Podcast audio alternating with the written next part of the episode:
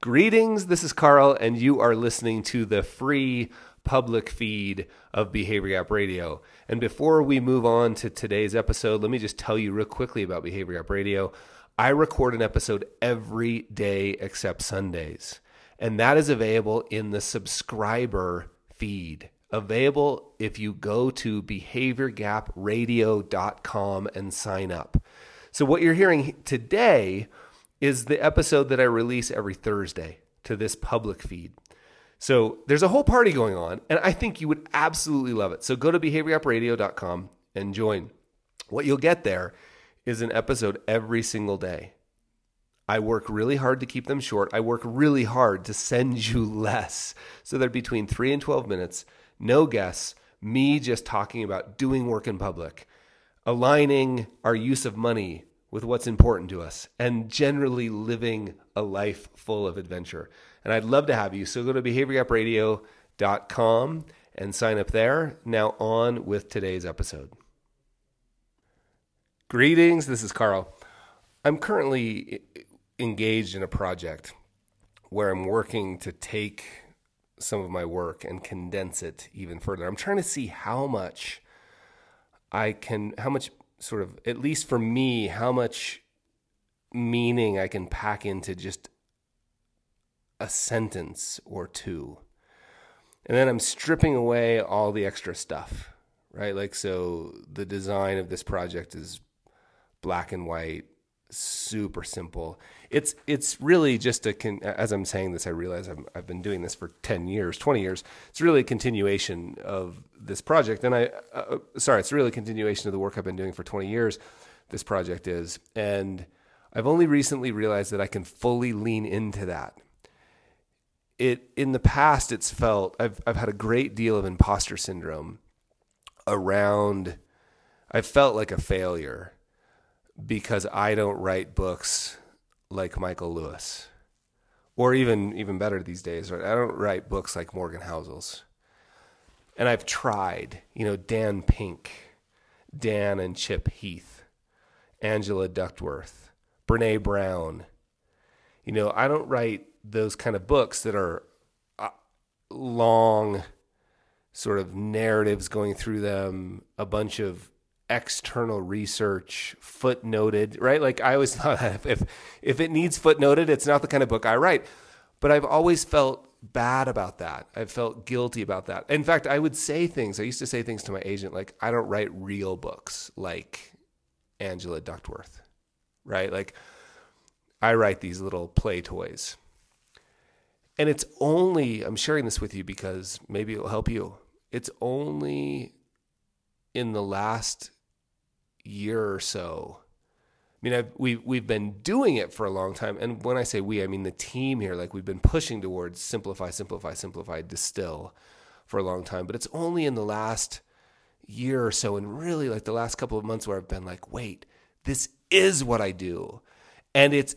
It, Morgan Housel writes books like Morgan Housel because he couldn't write books like mine. And I'm not saying that he wants to. I'm saying, but Morgan could not write a book like mine right? And like I'm I can be proud of that. Like I can put a stake in the ground around that. Like that's my job is to distill as much as possible. I'm much closer to a poet than I am to a novelist. You know what I mean? So I'm going to be sharing more of that work with you and um I'm going to be sharing more of that work with you. I'm leaning more into it. I'm actually going to, I want to put together, I, we recently did a project called Volume One, and it was a private book for just 33 people who, who purchased a 100 copies and bought the rights to all of the material to use in their work. These are financial advisors and or, or people who people who give advice about money for a living, and um, only 33 people could buy it. And that that book's really close to this model, but I want to push even further. And so I'm going to be sharing some of those with you. But the message of today's um, podcast is that it's okay to be who you are and, and, go all the way. In fact, there's a great quote, and I'm going to totally ruin it, and I wish I could attribute it. I'll, I'll I'll find the attribution in the next episode for you. But the quote is be who you really are and go all the way. Now, there's a lot to unpack there, like figuring out who you really are is probably a entire life's work.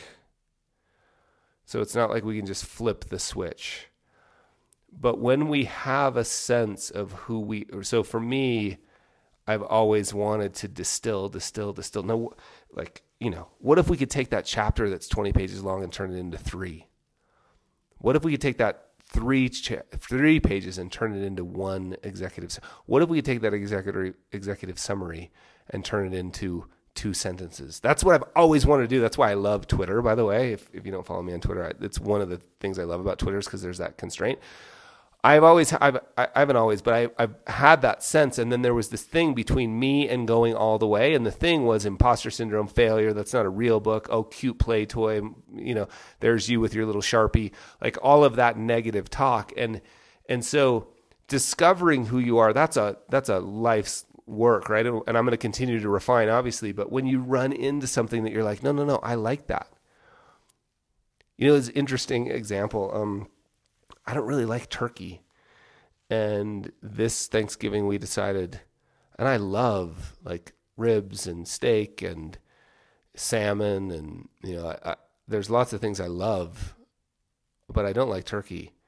And this year we decided we're not going to have turkey at Thanksgiving, and it felt really good in the same way. It's a silly example, but it felt really good in the same way to be like, no, we're not going to do that.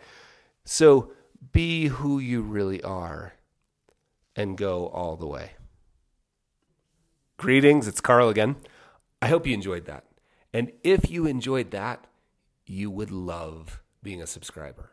So go to behaviorgapradio.com and sign up, and I'll see you there.